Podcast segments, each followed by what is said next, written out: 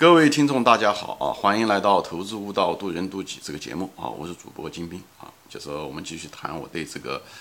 这次的这个疫情啊、细菌啊传播啊啊这些东西的呃感想啊。前面第一集呢，我就基本上就是大概介绍了一下子，就是这个病毒传染，就是再从个个体的角度来说，病毒传染的这个过程啊，就是无非就是嗯啊白细胞对吧？我们有这种吞噬的细胞可以。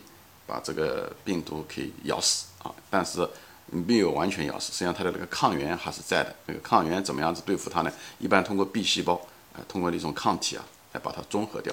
那最后呢，还有呢，就是一种 T 的细胞，这种 T 细胞就是杀死那些被感染的细呃细那个细胞，人体细胞就是人体细胞。人体细胞对病毒来说就是一个仓库，粮食仓库。病毒有点像那个吸血鬼，它咬了，它一进了这个仓库以后，它会。吃这些仓库，它会不断的繁殖啊，它就把人体中的这些，呃，就像一个呃吸血鬼咬了一个正常人，最后那个正常人会变成嗯吸血鬼一样的。所以在这个过程中的时候，T 细胞就是把这个每个仓库把它点燃，就是不让它不只要那个仓库已经被有细胞有有细菌有这个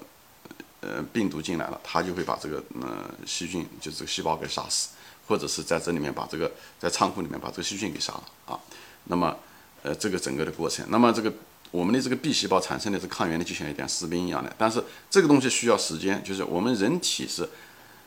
实际上是有很多很多的原材料可以产生这个呃抗体，但是具体是做哪一种抗体，这就像工序一样的，是需要时间的，所以我们需要几天时间来反应啊。年龄大的人反应慢，细胞本身也比较弱，所以容易被攻击细胞，而且另外呢，它产生士兵的速度也慢。啊，所以这个，所以大概是这样的一个过程。那么还有呢，就是为什么人还有一个什么基底呢？就是人一旦受攻击的时候，人一个自我自我保护，是人自我保护的一个策略是什么呢？就是把自己的体温升高。这是一种，这是我们这个进化出来的结果。所以人一旦人家啊，你生病了，发烧发烧发烧是一个结果，是人体的一个反应，并不是细菌直接造成了我们发烧。是因为我们想杀死细菌或者杀死病毒，所以因为细菌和病毒对温度特别敏感，对高温啊特别敏感啊，所以呢，它我们人体如果把温度起来了，所以说我们是人体的一个自然反应啊，是一个果，不是一个因，这样的话可以杀死细菌，是一个我们那个人体的一个呃策略，生存策略，杀死细菌的一个策略，好吧？那么。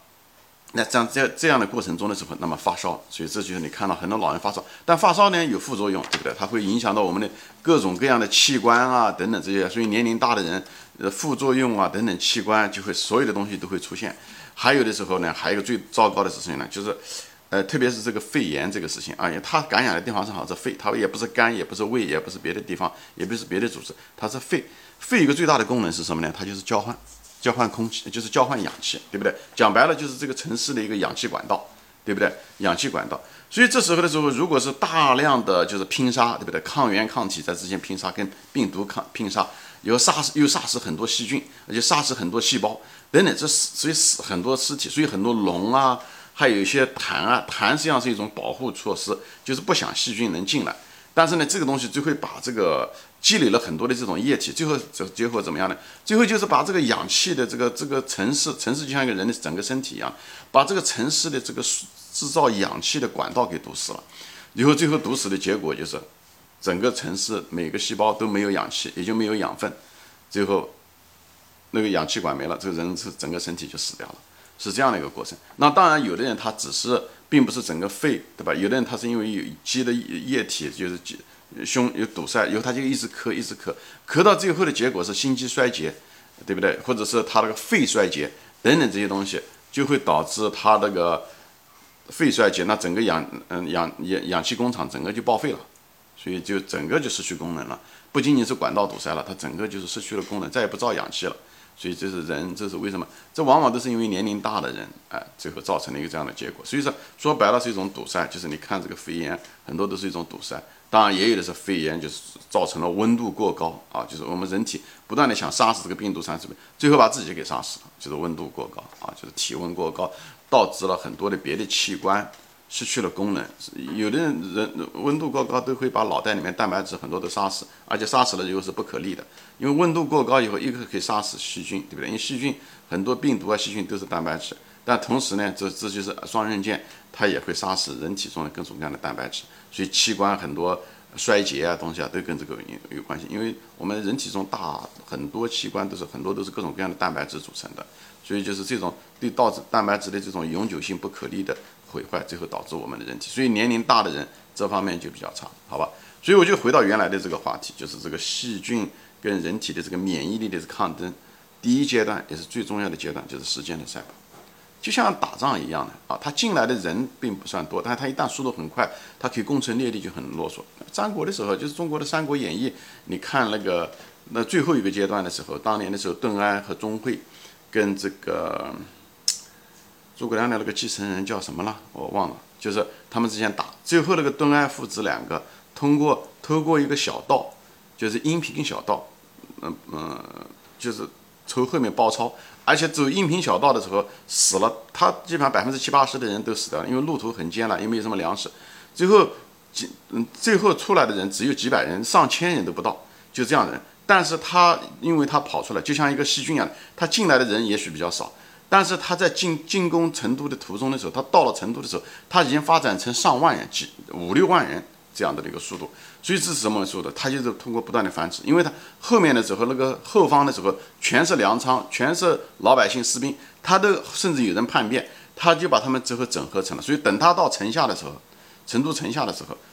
就已经从几百人发展到好几万人了。所以后来诸葛亮的那个儿子后来战死在地方，就是，所以照讲几百人是不应该，所以你就看到这种发展的速度和粮仓的作用。有多大啊？这种复制的能力很很多大，所以就是这样子的一个一个一个过程。所以呢，它对于它来讲速度很重要，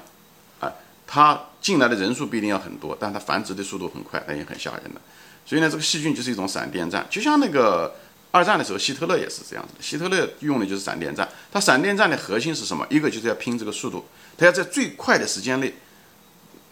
造成最大的呃损伤，还有就是他开始的时候。他的资源最好是越集中越好，所以他把他的希特勒打打仗的时候，在之前的时候，他是把他的所有的军队都集中的，以后用最快的速度把拓拓展出去。所以，所以你看，那你这时候就看谁了？你看波兰就不行，对不对？波兰就很快就被他干掉。一个，他国家弱，就像一个老人一样的，他速度弱，他反，对不对？他是呃，他没有什么太多的抵抗力，对不对？弱，而且最主要的是希特勒的时间很快，他他不给他时间，所以他也没有时间反抗。那苏联呢？就要稍微好一点。苏联呢，他也没有太多时间，他他首先要攻破波兰，是不是？所以给苏联一定的时间。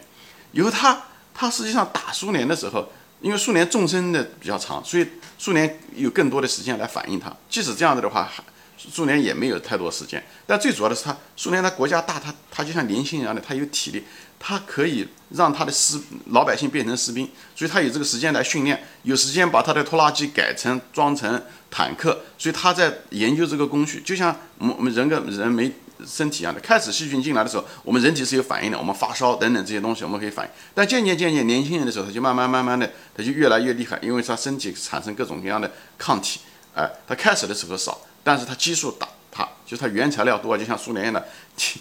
地大物博，所以呢，他就可以。很对吧？他就过了几年以后，所以这时候他就需要把时间拉长。他他活的时间越长，哎，这个他这个城只要被攻下来，那么他这个后面来的士兵只会越来越多，最后会把细菌给干掉。所以在这时候的时候，时间，哎，开始的时候很关键，速度，哎，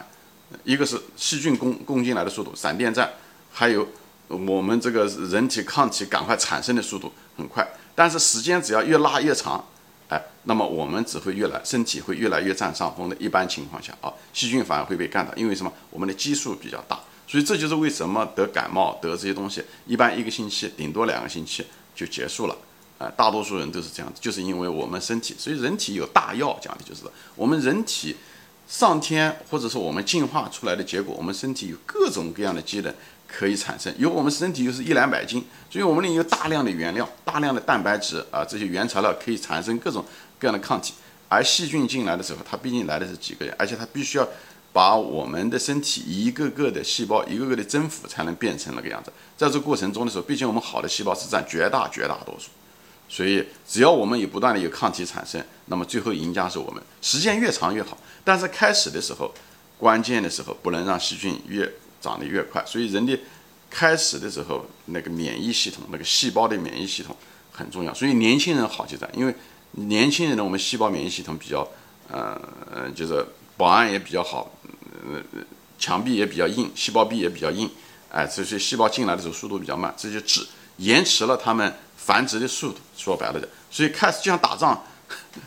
就像打仗一样的，就是那时候抗日战争的时候，开始的时候是防御，就这样，防御就是延迟敌人，因为这时候我们还没有强大，到最后的时候是对峙，最后进攻的时候是我们越来越强大，这时候我们更注重的是进攻，